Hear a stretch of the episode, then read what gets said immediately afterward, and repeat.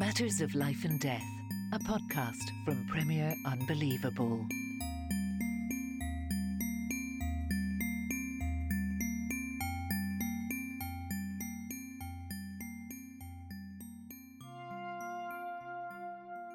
Well, hello and welcome to another episode of Matters of Life and Death. As always, I'm Tim Wyatt and I'm joined by my dad, John Wyatt. Hi, Dad. Hi, Tim. Um, and today uh, we're going to do something a little bit different. Um, for for most of the month of August, we're going to be taking some, I'd like to think, well earned time off. So we're going to be um, rebroadcasting some older episodes. Um, uh, and today we're going to be broadcasting episode back in from 2021, all about kind of abusive church leadership. Um, and that kind of looked at some of the kind of scandals in, in church leaders that have cropped up and, and and prompted some of the some discussion around around that, um, particularly with Dad, your work. You've been researching, writing about friendship for a long time.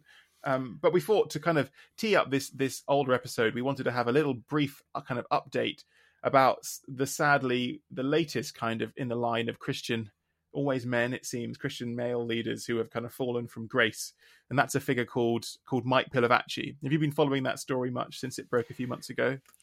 Yeah, it's it's been a um, a really significant story in Christian press here in the UK, um, and Mike Pilavachi is a very well known figure in the charismatic uh, world here, and particularly among youth. And um, and largely related to an organization called Soul Survivor, which um, I don't know a huge amount about, but I think you you know more about it, Tim, don't you? So, so why don't you tell us a bit about Soul Survivor and, and, and what your link with it is? Yeah, sure. So, so I did. Um, so, Soul Survivor was, in a nutshell, it was two things. It was a uh, a, a se- series of summer youth Christian festivals that ran for almost thirty years, from the early '90s till 2019 and then uh, almost started at the same time there was a church called soul survivor watford which was in a kind of suburb of london here in the uk that was started by the same group of people. Um, and that um, was a big kind of met in a it was a kind of evangelical church plant charismatic met in a warehouse in an industrial estate grew to be quite large in uk terms i think approaching a thousand people uh, over time. And, and soul survivor um, was uh, they were they grew to become absolutely enormous. You know they would they would over several weeks in different locations across the uk they would sometimes have as many as you know 10 15 20 30,000 young people come through the doors um, and by UK standards, that's remarkable, isn't uh, enormous, it? I mean, enormous. In, in the states, uh, that would be less unusual. yeah, in, in the for the for the small British evangelical church, that those were staggering numbers. You know, it was bigger than every other youth camp put together, times by ten, I would say, in terms of size. And these young people would come uh, and they would camp in a in a showground somewhere in the UK. Um, it would mostly rain because that's what it does in the British summer, um, and they would put up an enormous marquee in the middle of this these showground, um, and they would basically have five six days of uh, teaching, of lots and lots of live worship. They would do kind of smaller seminar kind of breakout sessions on different topics. They would have sports events. There would be food trucks. Um, there would be Bible studies. There would be, you know, lots of stuff. What you'd expect on kind of Christian summer camp and people would basically bring the youth workers would bring their entire youth group from their church to come and camp together no parents just the youth worker. Um, and and and yeah i just it's hard to underestimate how influential these kind of soul survivor festivals became. And what was the secret? I mean i mean are you getting disaffected youth saying oh go, go and have a week in a wet tent in some field singing yeah. songs to god. I mean really you've got to be joking haven't you yeah, it's astonishing, you know, and and it wasn't just Christians coming, you know, it was very normal for youth groups to bring to invite your non-Christian friends, and to my shock, people said yes sometimes and came along. Non-Christians would come and spend a week at a Christian, explicitly Christian festival. You know, um, I think it was a number of things. I think you know partly they were very good at kind of understanding young people in a way that churches often aren't. And so they got that people like music and food and fun and they would do you know like zorbing and nerf guns and go have lots of fun activities five-a-side football tournaments and they would have xboxes and playstations. And like they made it a, at a really kind of like fun way to get out of your house out in the school holidays but I think also it was that they found this secret source for the kind of main gathering. Each evening they would have a big kind of two or three hour kind of evening session on in the big top, you know, with you know, this is talking like maybe seven, eight, nine thousand, ten thousand people cramming into a single enormous marquee, and they would have you know the biggest worship bands. Um, they would have famous international speakers, but it was all hosted by Mike Pilavachi, who was the founder of of this of this movement, um, and he was an incredibly interesting character. You know, came from a Greek background, I think, um, quite a complicated family background. Uh, had been had a kind of sense of being a bit of an outsider and then found faith as a young person um, and had been working as a youth worker and then just felt called to like launch these festivals which was an enormous gamble in the early 90s no one had ever done anything like this in the uk it was you know they never really covered their costs with they kept the ticket fees so low so they relied on kind of donations and living by faith. Uh, but he had this incredible kind of magnetic personality. You know, he's this, enormous guy with this shock of kind of curly hair, and he would wear these outrageously loud, kind of like African print tribal shirts over his big pot belly. And he would wander around on stage with his microphone and just, you know, the, the young people just kind of were just magnetized by him. He was incredibly compelling speaker. He he had an he was funny. He could laugh at himself. He would tell hilarious anecdotes, but he also was very passionate about kind of what we would call kind of charismatic, I suppose, like the gifts of the spirit. And his dream was to basically introduce a lot of these Christian youngsters who came from very kind of staid, middle of the road churches to this idea of things like prophecy and speaking in tongues and miraculous healings and kind of the power of this intense kind of rock guitar contemporary Christian worship. Um, and and yeah, whatever it was, no one could else could really replicate it, and so people just flocked flocked to Soul Survivor over many years and it yeah it grew and grew as I said to become this kind of behemoth in the youth youth work stream. And then you you uh, did a piece on them, didn't you? Uh, um, because quite unexpectedly, Mike Pilavachi then just suddenly suddenly brought it to a halt, didn't he? And nobody saw that coming. I think is that right? Not at all. No. So in in, in 2018, they just announced out of the blue. You know, the numbers had been fine. They were doing well. It was still you know the biggest youth festival by far. They'd announced that they were they were that 2019, the next year's one would be the last one with less than a year's notice, and that they were just kind of shutting down the whole festivals for good. Um, and I immediately realized, as a kind of religion journalist, that this was a big story. In that, you know, the Soul Survivor had been incredibly influential. You know, tens of thousands of people had become Christians during it, but more, even more than that, people had kind of had their faith kicked kicked into a different gear. You know, they had they'd like met with the Holy Spirit for the first time and felt called to become worship leaders themselves, or or people are called to start social justice charities, or or um, take you know go into church leadership. And so I ended up doing a couple of different bits of reporting and writing for both kind of secular and Christian press here about how major what a big deal Soul Survivor was. Talked to various kind of church leaders and worship pastors who had come out of it about their reflections on it over the years and and why it had been so influential. Interviewed Mike Pilavachi and wrote it all up and, and went and spent a day at the last ever Soul Survivor in 2019. And what was your impression overall? I mean, very positive. So I'd never actually gone to them growing up as a child, but knew loads of people who had, and um, uh, was familiar with kind of what to expect, um, had gone to the kind of student young adult version once a few years earlier. Um, but yeah, it seemed it seemed really good. I mean, you know, and what I'm was not, your it wasn't talking to Mike?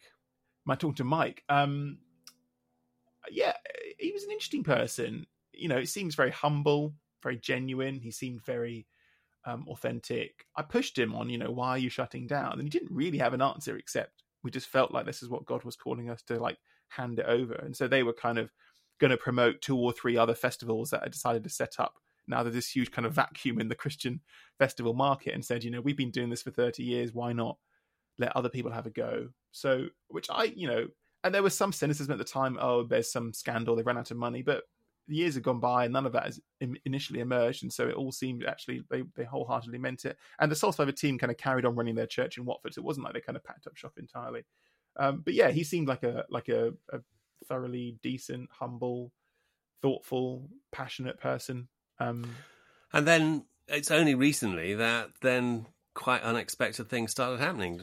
Yeah, so tragically, it emerged early this year, thanks to some some reporting by the secular newspapers actually here in the UK that um, a number of people had basically made allegations against Mike Pilavachi it's still fairly vague in, in terms of the details that have come out, but basically along the lines of a kind of manipulative, um, inappropriate, kind of intense mentor friendships. And the kind of more more extreme end of things is there have been accusations that he would sometimes kind of encourage the the young people that he was working with. He had these kind of gap year team of apprentices who would come and work with him for a year, uh, kind of 18, 19, 20 years old. You know, he would get them to kind of take their shirts off and do kind of full body massages, which he was apparently very into, or he would like do kind of like wrestling matches with the young people uh, in full view of the rest of the kind of team and things like that. Um, and so he's been suspended, and there is an ongoing investigation into him by the Church of England's safeguarding team. Um, he has recently just announced his resignation from Soul Survivor. Um, the investigation hasn't yet concluded, so we don't really have the kind of facts about what happened or whether these allegations have been substantiated. But ever since that kind of news first broke, there's just been this kind of trickle of of people coming forward and saying, you know what, actually, I also my experience as Soul Survivor wasn't very positive. This is both the church and the festivals that Mm. that actually was an environment in where where Mike was kind of incredibly compelling and charismatic and then would just blank you and drop you and not speak to you for six months and he would kind of promise he would be your spiritual father and would like lead you into ministry and then you would get dropped for someone the kind of the new shiny person coming through and and other things like that so it's a complicated picture Mm. but basically eh, he has been uh, accused um, by various people of, of of not basically not really d- dealing with his kind of position of influence and leadership well. So it seems rather than a sort of primary sexual thing, that it's really about coercion and control, um, which which again is a is is part of this theme, isn't it? Which we we've seen before, and Mm. um, I, I think we're going to move on and and play the previous episode, which was particularly uh, around Mark Driscoll, and can you see some parallels there with um, between the two?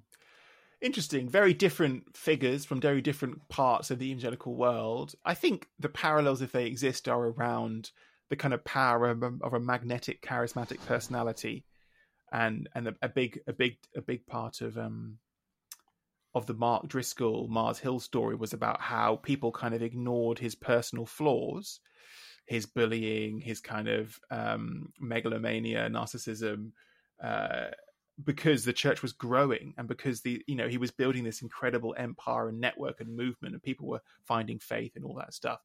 And I think you know potentially there's elements of that that you know maybe it's now coming out that you know people have been making complaints about Mike Pilavachi going back as far as 20 years ago and it never really went anywhere and did that happen because he, he, people just thought well Soul Survivor is so great you know so many young people are coming and for the first time finding faith and being alive to the works of the spirit and listening to great preaching and worship and praying and and um, maybe we, we people were prepared to say well, you know he's a complicated person he's a bit he's a bit flawed but it's worth putting him on a pedestal, putting him on a stage, and giving him this incredible platform because he's got this unique secret gift of, of en- engaging young people. So maybe there's an element of overlap there.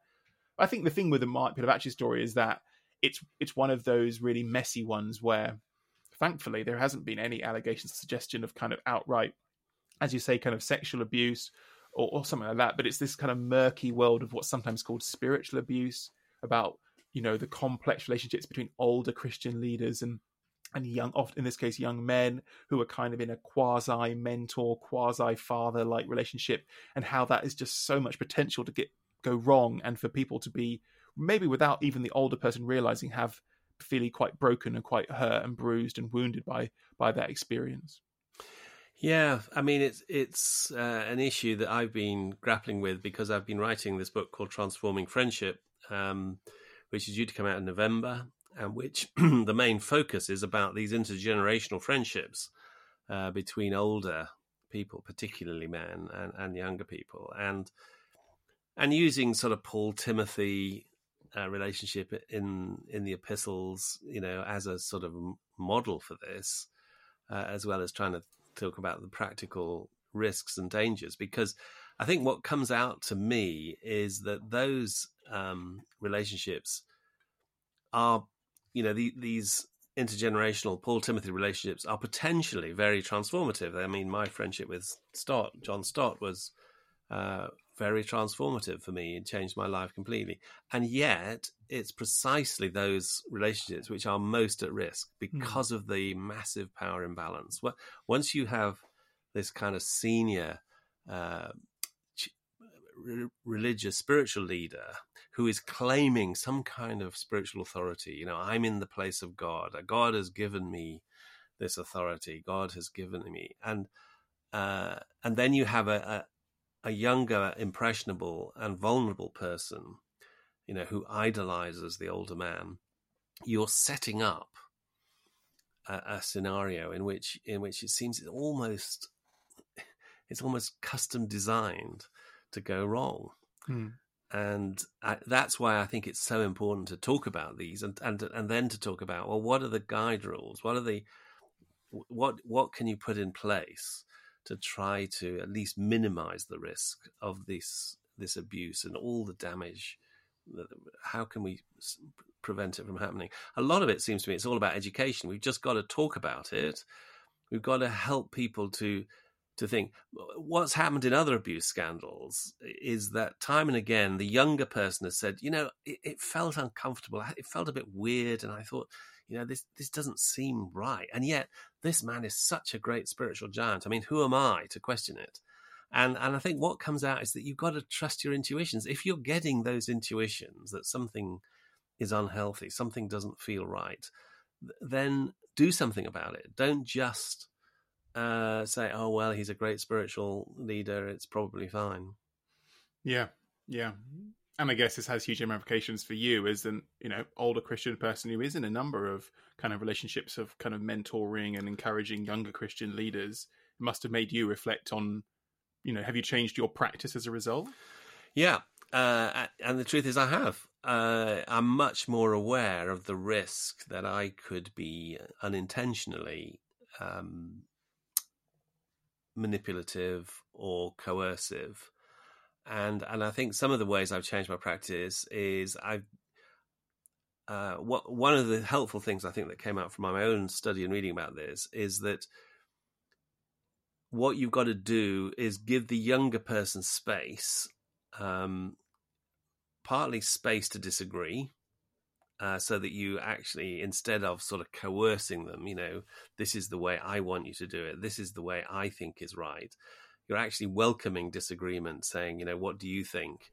And you, you may think differently, and that's fine, you know. And but also, I think helping, giving young people the sense that they've got to take the running in the relationship, rather than me saying, you know, I think we should do X, Y, Z. I, I'm deliberately trying to be, you know, well, you know, that's fine. You know, what, what would you like to do? And you know, I'm, I'm instead of chasing people up and saying, why haven't you come and seen me? You know, I'm letting people letting them take the running. And and also to be honest i'm much more conscious about meeting in a public place um, not not meeting in uh, privately and making sure that other people are aware what's going on and there's some kind of accountability discussing with other people in a similar situation. So we do a kind of peer-to-peer hmm. accountability for the friendships we're in. Well that sounds sounds wise. Um, shall we shall we cue up the uh, the old episode then? This will kind of begins with an introdu- discussion of the the excellent podcast. We still recommend the rise and fall of Mars Hill, which all kind of covers the Mark Driscoll scandal in in great detail, and and then we go on to talk about some of these ideas about how we in the church might respond to these kind of destructive, uh, coercive relationships and how we can do better. So I hope you enjoy.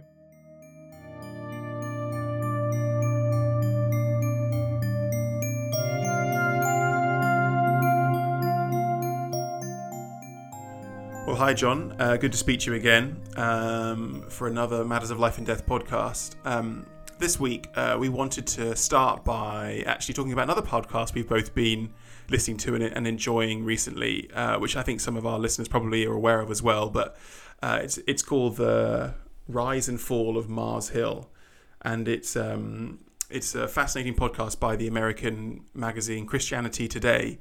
Uh, it's a long series, uh, a long, in depth investigation into uh, the kind of famous or maybe infamous uh, church network Mars Hill, which was led by uh, the pastor Mark Driscoll um, and then kind of collapsed in acrimony and scandal about seven or so years ago.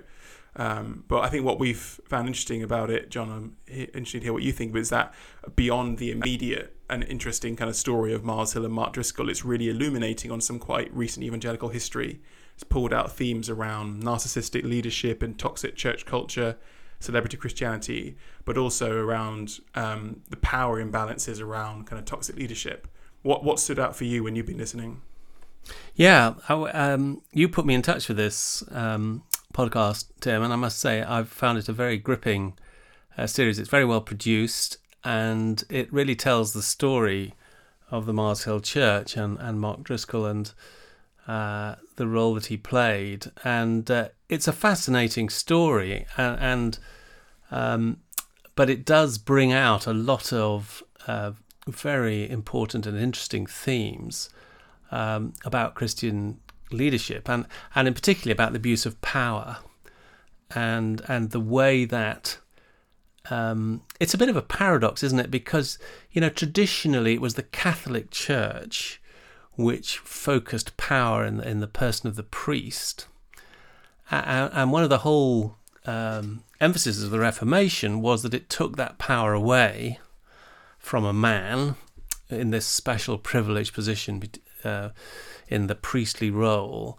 and put much greater emphasis both on the importance of the Word of God, but also on the community together, on, on body life. And isn't it interesting that that it's actually these sort of hyper reformed uh, groups, uh, some of them like Mark Driscoll's uh, church, who who have reinstated this sort of the centrality of the powerful man as as the as the leader of the of the church. Yeah, yeah, that's actually um, it's really interesting because I think if you if you wind the clock back maybe ten or fifteen years ago, as the kind of whole church was was waking up to the tragic um, like breadth of the of the abuse scandal in the Catholic Church um, in lots of countries, you saw sometimes I think uh, some Protestants who were slightly smug or even maybe sneering at, at the scandals and suggesting it was all it was all in part a result of um, Catholic theology or church practice. You know, having a, a single celibate priest as the as the all powerful head of a congregation, hierarchies and ecclesiologies and things like that.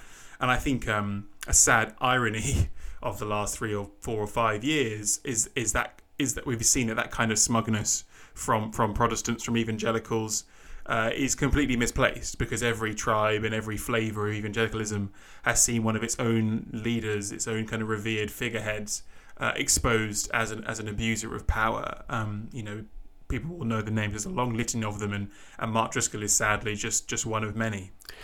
Yes, indeed, and and I think um, it has been an extraordinary period, hasn't it, of of a of, of a of a constant litany of of prominent Christian leaders who some kind of really serious allegations of of either sexual misconduct or of of abuse of power or, or sometimes a toxic combination of the two of sex and power. Yeah, I mean, we've got um, Jonathan Fletcher, who is this incredibly prominent leader in the conservative evangelical Anglican world, um, long time uh, vicar at Emmanuel Wimbledon in South London. Um, last year it was it, was Ravi Zacharias, um, who is this internationally famous uh, evangelist who was revealed as prominent sexual abuser and involved in, in much sexual misconduct. Uh, you had John Smyth, who was um, heavily uh, uh involved in the Iwerne Trust youth camps, who it was it's been revealed that he um, would regularly and sadistically beat uh, young young men uh, in his garden shed um, Steve Timmis from the Crowded House, uh, kind of non-denominational evangelical independent evangelical movement in in Sheffield. Um, he was he was removed over um, allegations of spiritual abuse uh, a few years ago. Um, people would have heard of the name of Jean Vanier, who's a internationally famous and renowned um, church leader and theologian uh, who founded the the L'Arche movement of of homes for those with learning difficulties uh, and those without living side by side. Um, I mean, to be honest, it just it becomes. I mean, I kind of feel I think others do as well. Quite, quite battered and quite bruised by all of this. I mean, even these are people I never personally knew, but you just sometimes feel like we're just kind of steeling ourselves for the next beloved and respected Christian leader to be exposed as someone completely different to who, who they said they were. Yes, I think that's right. And I think it is incredibly corrosive, isn't it? Because you find yourself looking at prominent names in the in the Christian world, either of the present or the past, and saying you wonder, you know, what what else? Is it possible that there's some new scandal is about to break at any moment? And so that leads to a to a sense of suspicion and and a, a failure to trust. And and then the, the question comes, well, how should we respond to this?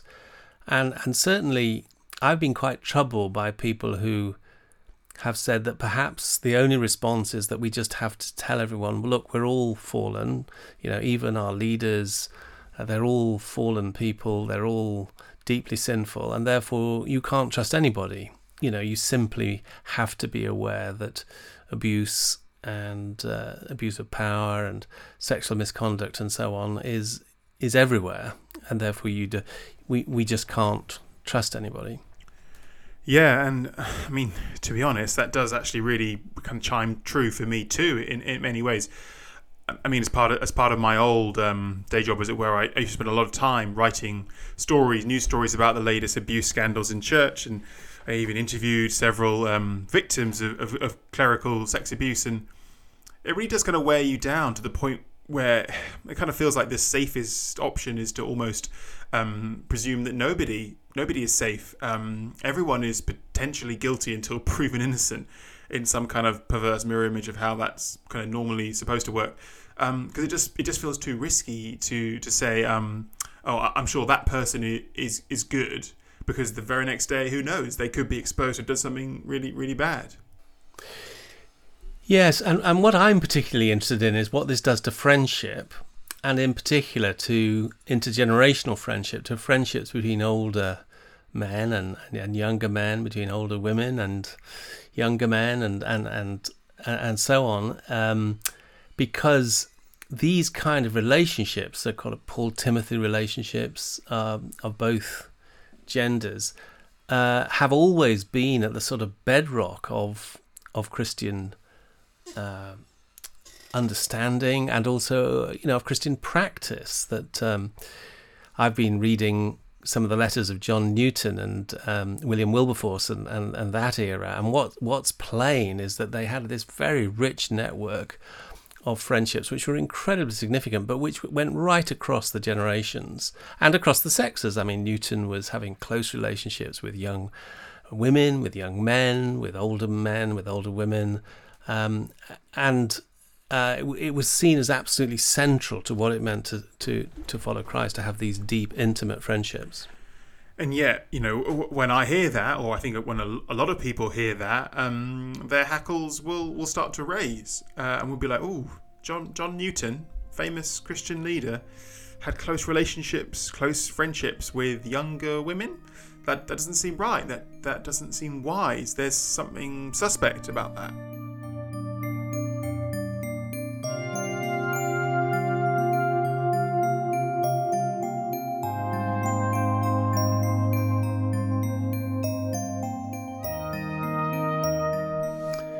Yeah, well, I think it's helpful just to step backwards. I've been thinking about this a lot because I'm I'm trying to write a book on friendship uh, and and actually deal with these issues, both with uh, some of the abuse of friendships that, that have become very prominent, but also trying to ask, you know, what's the wider cultural context? How can we understand this, and also how can we then think positively, build up healthy, uh, life transforming friendships? And, and I've found it's very helpful to think about the concept of what's been called the hermeneutic of suspicion. Uh, hermeneutics, of course, is a uh, refl- refers really to the interpretation of manuscripts of texts. Uh, when we talk about biblical hermeneutics and so on, and the hermeneutics of suspicion starts as a as a kind of literary uh, process, a way of in other words, when you read a text, an ancient historical text, for instance, you don't just take it at first value, at face value. You, you, you apply the hermeneutic of suspicion. You say, I wonder why the author wrote it that way. I wonder what he was trying to hide. I wonder if there's another interpretation. It's that kind of hermeneutic of suspicion. But then the idea comes that we, we apply this in the whole of life. It's not just when we read a historical text, but it's we apply the hermeneutic of suspicion to relationships.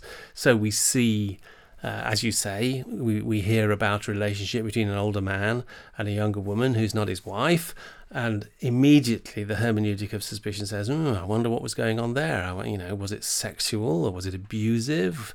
Was was there some kind of uh, inappropriate behaviour going on there? It doesn't sound right." And and and what what where, where does that where do you think that kind of comes from? Where does this hermeneutic of suspicion come from? Where are its roots? Um, why have we become so suspicious and, uh, and and act like that when when we hear about these kind of, of relationships? Well, it's it's an interesting process to try and uncover this because it's so universal now that we almost don't think about it. I mean, it's just it's there in the knee jerk reaction, but I think many people think we can trace it back to some of the very formative uh, influences in in Western thinking and Western civilization. And I mean, the basic idea behind the hermeneutic of suspicion is that all relationships are basically motivated by either sex or power or some combination of the two. That's basically what drives relationships. And therefore, in order to understand a relationship, we've got to try and dig out what's driving this. It's either sex or power. So, and and many people then trace that to um, some very prominent thinkers uh, whose thinking has penetrated from the academy and down into into uh, everyday life. And of course, one of the most obvious ones is Sigmund Freud. So a lot of people will have will have heard that name and, and know that he's something to do with um, psychology or or psychiatry. Uh, but could you explain a little bit about uh, who Freud was and, and how he came up with this idea that sex and power were at, were at the root of um, all relationships? Yeah, Freud is a, is, is, a sort of fascinating character because he's a very respectable uh, neurologist. He's trained as a as a doctor, but he's he's he's prides himself on being the cutting edge of of, of science. Uh, but he develops a, a, a kind of novel approach to to his patients. He's he's he's doing private practice uh, in in Vienna, and uh, he has the idea that instead of um, just examining patients and then prescribing medication, he's actually going to listen to them, and so he develops this technique. He he he has a he, he has a chaise longue. In fact, interestingly, the um, the Freud museum is, is present in North London still, and you can go and visit it. And I've actually seen the the original chaise longue, which is there in his study. And what he did was he he got the patient to lie down on the on the chaise longue in a darkened room, and he was up by the head end, out of the patient's view, with a notepad. And he he simply asked the patient to talk about their past without interrupting them and he would just get them to just recall everything they could remember from their past and he just took notes and uh, he his patients had neurological symptoms particularly hysteria and neurosis they were dominated by anxiety or sometimes strange uh, symptoms and uh, and what he found to his astonishment as these highly respectable middle class people from Vienna talked about their past is that many of them talked about sexual experiences they had as a child, sometimes as a very young child.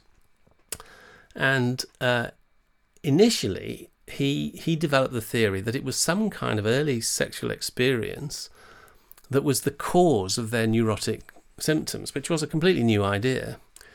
And he, he published or, presented some papers where he put forward this hypothesis, um, and the, suggesting that these these uh, patients had actually been abused by some adults um, as, when they were young children. Um, but not surprisingly, must have caused a bit of a stir, I imagine, in uh, in early 19th, 20th century Vienna. Absolutely. You can just imagine the response, the horrified response from the respectable burghers of Vienna that here was this doctor suggesting that that, that some of their precious children from middle class homes were, were being subject to abuse from adults, both male and female. And and Freud went back following this rough reception of his ideas and reinterpreted that actually what was going on was that it was all fantasy. That these, and that he came to the conclusion that these were all invented incidents, fantastic incidents that the patient had invented. And he therefore concluded that infantile sexual fantasy was an extremely important part, a motivating part of the um, of the way of, of, of how all children developed.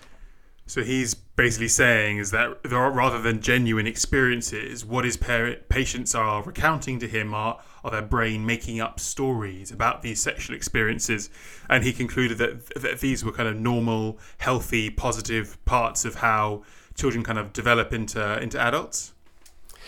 Yeah, and, and in fact, that infants were highly sexual beings. Again, you know, this caused out outrage amongst the respectable burghers uh, uh, of Vienna. But what he was saying is that infant who looks so innocent, uh, sucking quietly on the breast, is actually filled with, with sexual longing and is developing pleasure. They're motivated by libido. And, you know, and therefore he came up with all these ideas male infants wanted to possess their mothers and kill their fathers, and female infants were, were haunted by penis envy and and and neurosis and mental illness occurs because of these conflicts, which are all uh, created in these uh, in these in, in, in, in these infants. And this idea, despite being controversial at first, gradually becomes accepted. Does it, the consensus?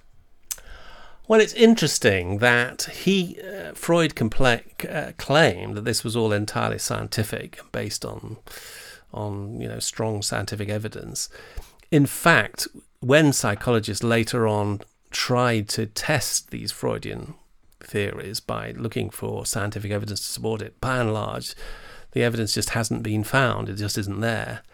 So from a scientific psychology and child development point of view, these Freudian theories, by and large, have, have been dismissed. But they've turned out to be immensely influential in psychoanalysis and in and then through psychoanalysis into the general ideas in, in, in general culture.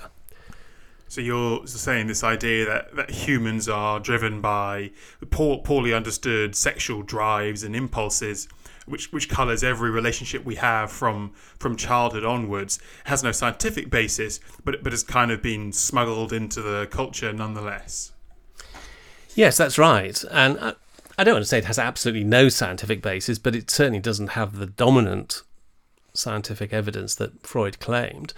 But these ideas have become very common. And very interestingly, you know, I've gone back and read a bit of Freud, and, and, and, and Freud is quite over that he has a kind of hydraulic metaphor. Because, of course, the, the late 19th century was the time when steam engines were very, very, that was the most powerful uh, machines around.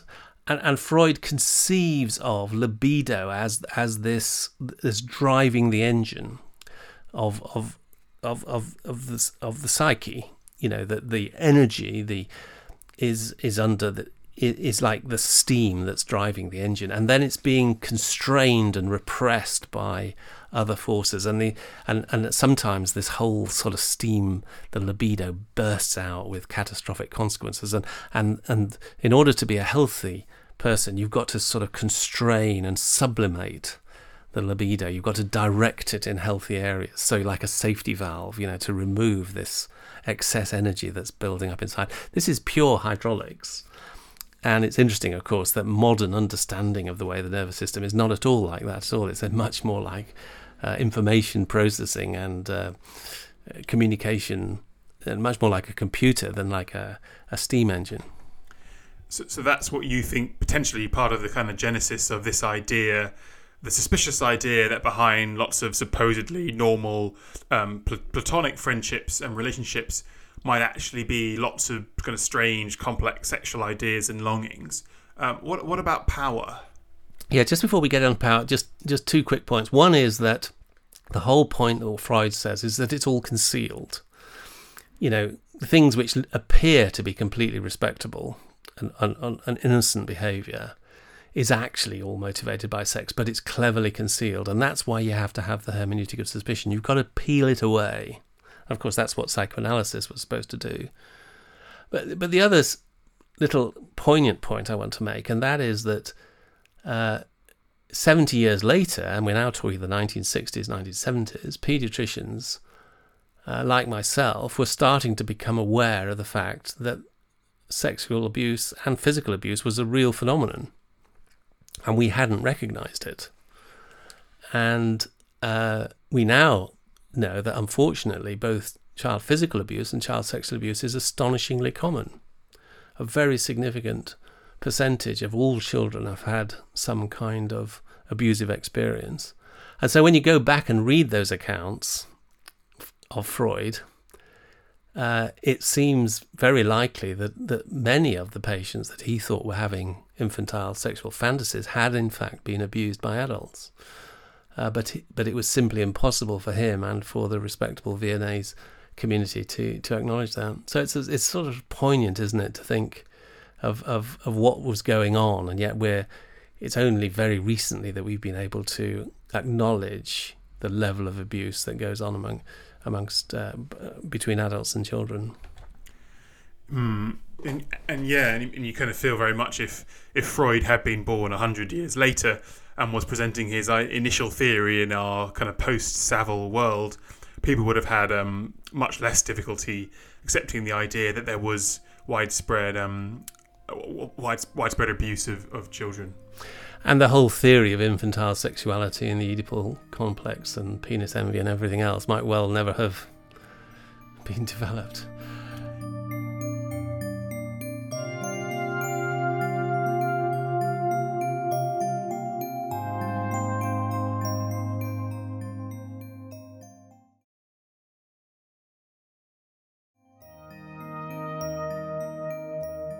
So that's sex. Um, how do we understand where the suspicion around power is coming from?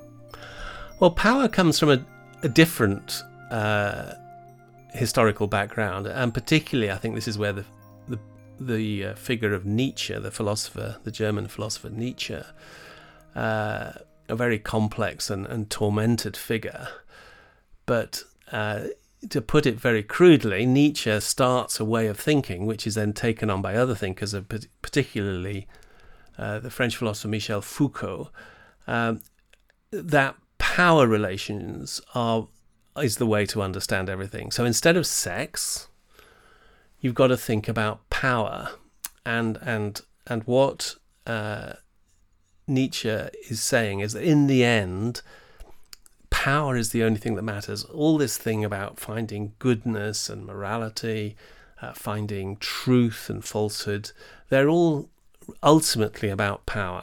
They're defined by the powerful. And uh, Foucault says whenever somebody makes a truth claim, whenever they claim this is true, there's always a power relationship. They're always smuggling in because I am powerful, I have the right to say what is true. When I and when I claim something to be true, I'm actually making a claim to power. And these ideas, again, start off as a kind of esoteric philosophical theory, uh, but then they gradually penetrate out into um, into secular culture. And and you know, many of us are aware of the whole phenomenon of, of the woke culture, which has just really emerged in the last few years. Uh, and that's a classic example of this kind of analysis, postmodern analysis, that says if you want to understand society, if you want to understand the relationships, you've got to see it in terms of power. Who are the powerful people? Who are the people who are being oppressed? Mm. I think I think that's really fascinating to me because uh, when you do read analysis of, of what is um, what is coming under the label of wokeism or whatever you want to call it, um, a lot of it is this idea of stripping away some of those kind of bourgeois liberal ideals about individuals and saying no, no, it's all about systemic power structures and how in every society there are you know the oppressors and the oppressed, and and whenever an oppressor says X or Y is a is a virtuous act, uh, you, you you have to be in, intensely suspicious, mm, if not outright dismissive, uh, because being, for example, me, you know, a, a, white cis heterosexual male, I've got so much privilege and, and power that even if I wanted to try and, and be progressive and, and that kind of thing, I am I am slightly constrained by my position and by having power over others. So a lot of it is about trying to, to tilt the balance and create space for the oppressed and those who, who do not sit at the top of these overlapping indices of, of, privilege and power to say you know, they have the right to decide what is virtuous, what is good, uh, what is moral, and, and what is not. Absolutely, and and the problem with an analysis in terms of power is that really the only response is revolution, so that those who are oppressed should now come out on top and become top dog. Um, the the idea of collaboration, of of harmony, of uh, uh is not really. Uh, I mean, it's naive. It's simplistic. It doesn't happen. There's always power. There's always going to be oppressors. There's always going to be the oppressed.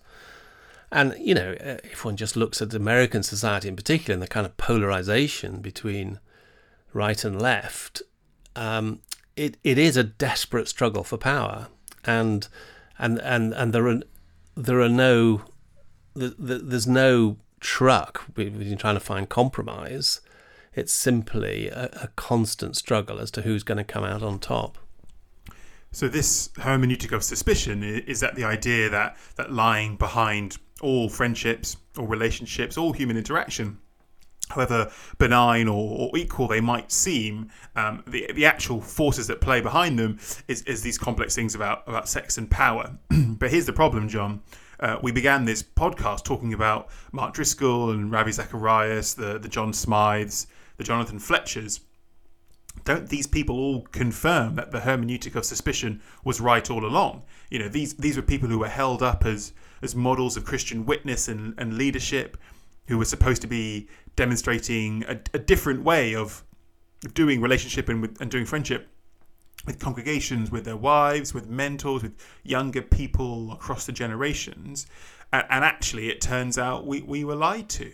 Uh, there wasn't any kind of agape, self giving, respectful love there. It was all actually about sex and power as well. Exactly. And I think that is exactly why these scandals are so profoundly damaging and corrosive because it's like they just say, aha, we were right all along. You know, it's all about sex and power. Um, that's what all leaders are motivated by, is what they're constantly looking for. They're either looking for sexual gratification or they're looking for ways of abusing and dominating and oppressing the weak.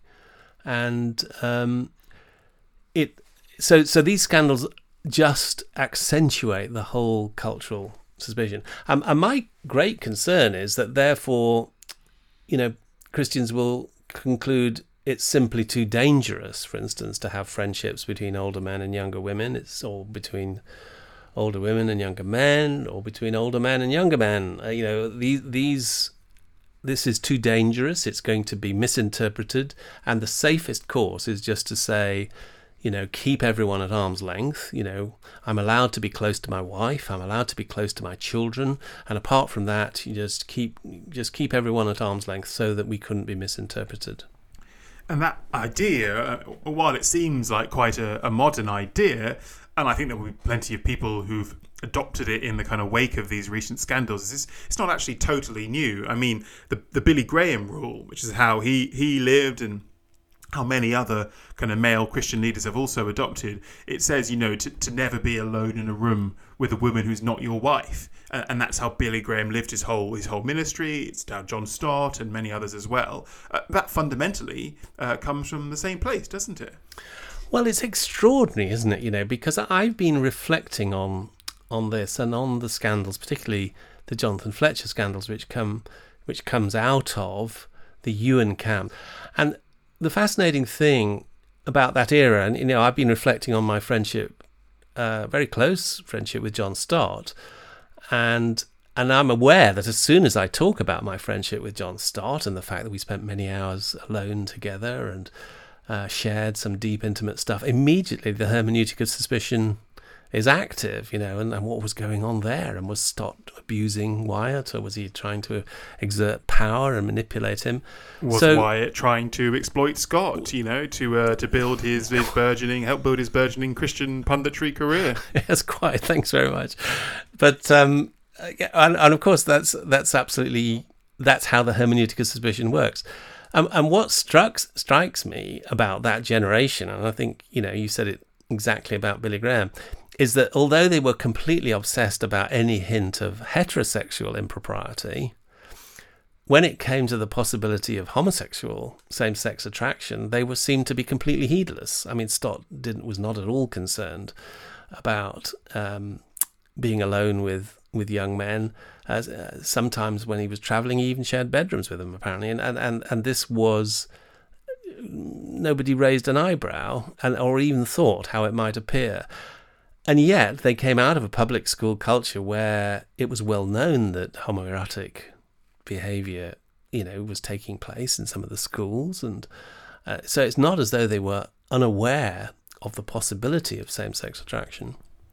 And that's what seems remarkable when you look, you look back on, as you say, they had a, a laser focus on affairs. Uh, you know, I think that that came from a good place. I mean, uh, when Billy Graham uh, made his famous rule at the start of his ministry in in the early 1950s, I think there had actually just been several um, famous early kind of televangelists or um, tra- traveling kind of gospel ministers who who had had affairs and, and kind of ruined their ministries and, and besmirched the gospel. And and sadly even to this day you know we know it's it's not uncommon for for men for Christian leaders to to have affairs uh, with people who are not their wives. Um, but given that they came from this this British upper class public school kind of muscular Christianity world I do find it remarkable that they didn't consider that's to be something to be aware of you know, you know the possibility of of same sex issues uh, particularly between kind of older and, and younger men. And, and I think there was a level of naivety in that they, I think, believed, I think people like Stott and others would believe that it was simply unconscionable that a Christian leader might abuse his position, even if he was uh, same sex attracted. Um, and therefore, there was no need to make put in special safeguards. And I think, you know, now knowing what we know, that seems extraordinarily naive and, and heedless.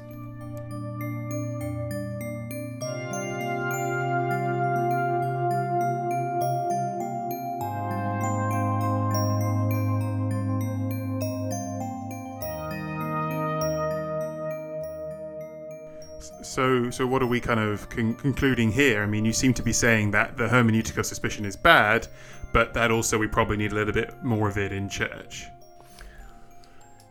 Yes, well, I, I think we can't unlearn what we've learnt, and nor should we, or or try to ignore it. And and of course, we must remember that what the abuse scandals have demonstrated is the terrible level of damage that abuse from Christian leaders, the permanent damage that it causes to other people, particularly to people, young Christians and, and others who've been influenced by their ministry.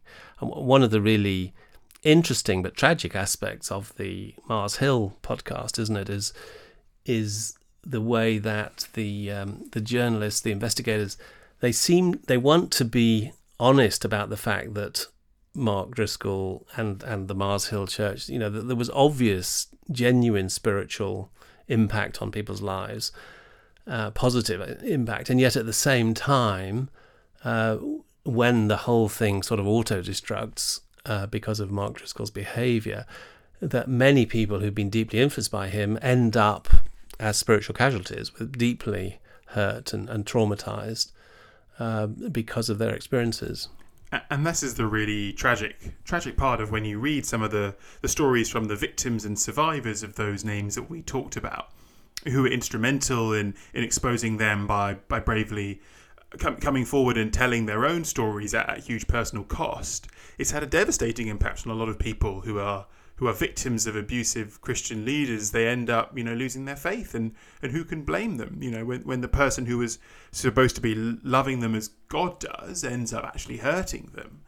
Um, I guess, and, and another complicated issue is it also has an effect on everyone who ever looked up to them. You know, who put Jonathan Fletcher or or Ravi Zacharias on a pedestal and said that that's an example of what I want to aim for, or or they've taught me in a remarkable way about about who God is and, and what it means to follow Him.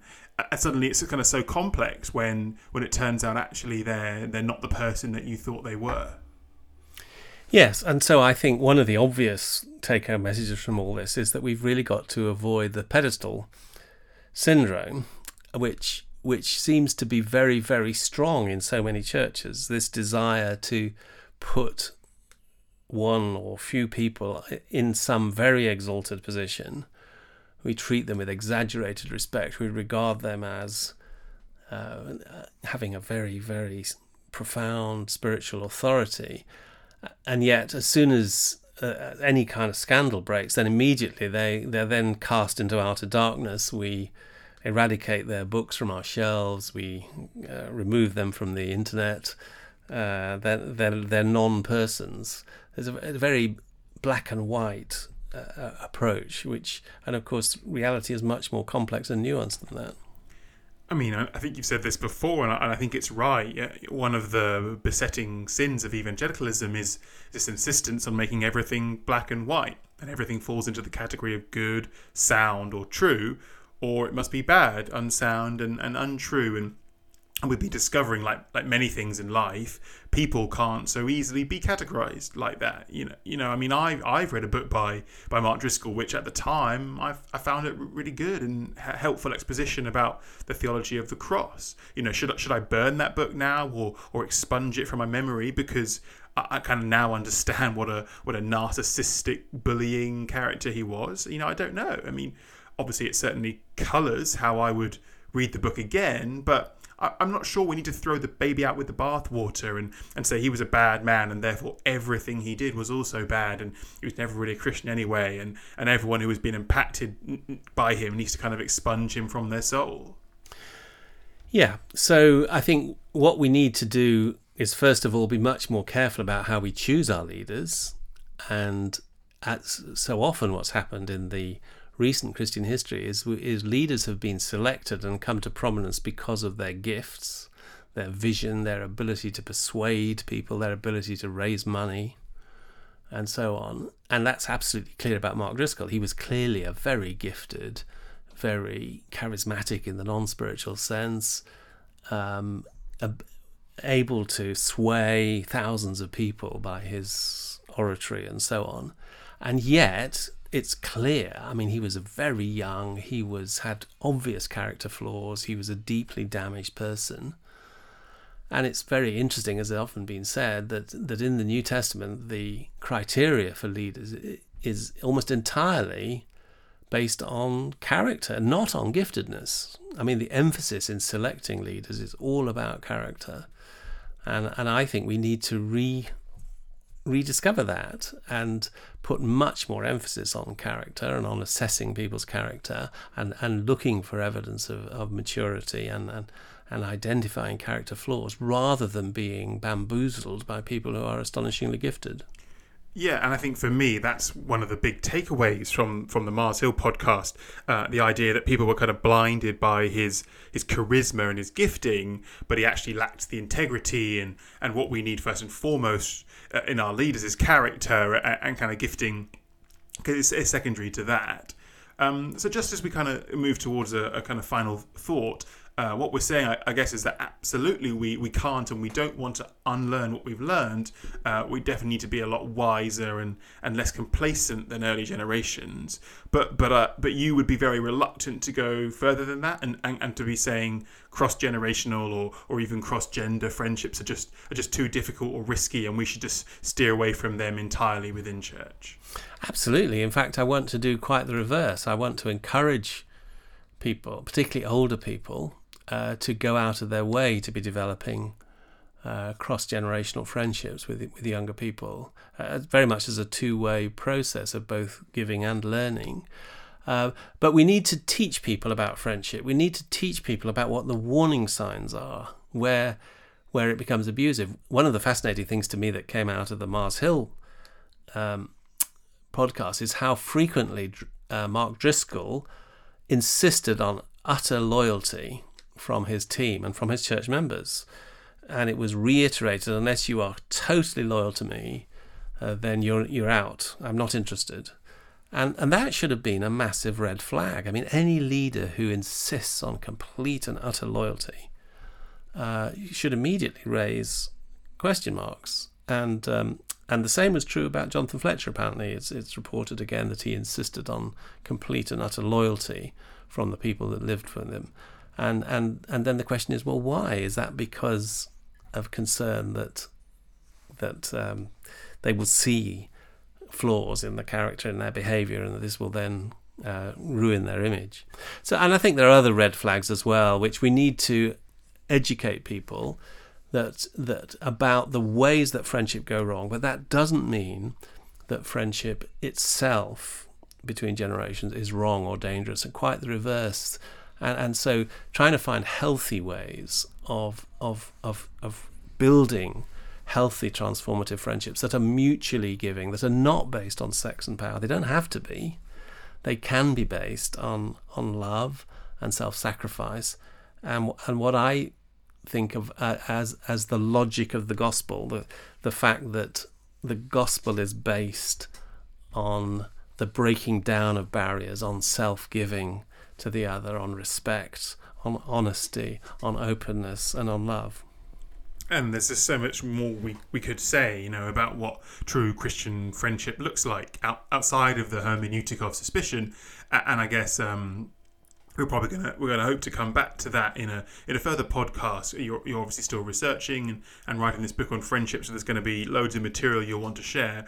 And I think it's an important topic that, that we should come back to. I mean, it's it's such a big theme in the New Testament. Jesus talks about how I, I no longer call you servants but friends, and and greater love has no one than he that he lays down his life for his friends. And there's a real theme of friendship there, which I think we often skate over and we talk about being brothers and sisters and use kind of the, the familial family metaphor, but actually the language of friendship is, is really central to the gospel. Yeah, and so the real challenge for us as 21st century Christians is how can we reimagine friendship in the light of all this hermeneutic of suspicion, in the light of these terrible scandals? How can we reimagine Christian friendship in a way that is true to the gospel, that is true to the spirit and and and yet which is aware of the the risks and the dangers which we now are so painfully aware. So so I, I hope that um, you know we can carry on the conversation. I hope maybe that some people who are listening to this podcast will will uh, will respond and and we can be all part of this conversation as we try to work out how friendship can be reimagined as we look into the future.